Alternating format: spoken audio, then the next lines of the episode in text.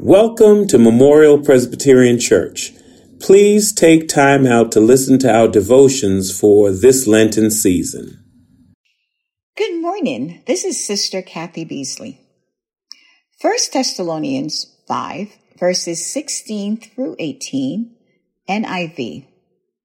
Rejoice always, pray continually, give thanks in all circumstances, for this is God's will for you in Christ Jesus.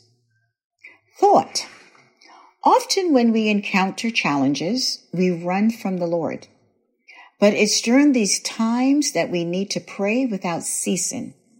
Prayer is a conversation with God that involves speaking and listening. Be sure to listen more than you speak. Don't allow your obstacles to prevent you from praying and giving thanks. We must pray more and expect more. Let us pray. Jesus, as I am, Lord, I come to you. You know my hurts, pains, problems, and needs. I lay them down before you. You promise to prosper and not to harm.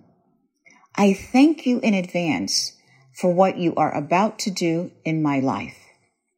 I'm expecting a breakthrough. I'm expecting more in twenty twenty-four. Thank you for all this and all things.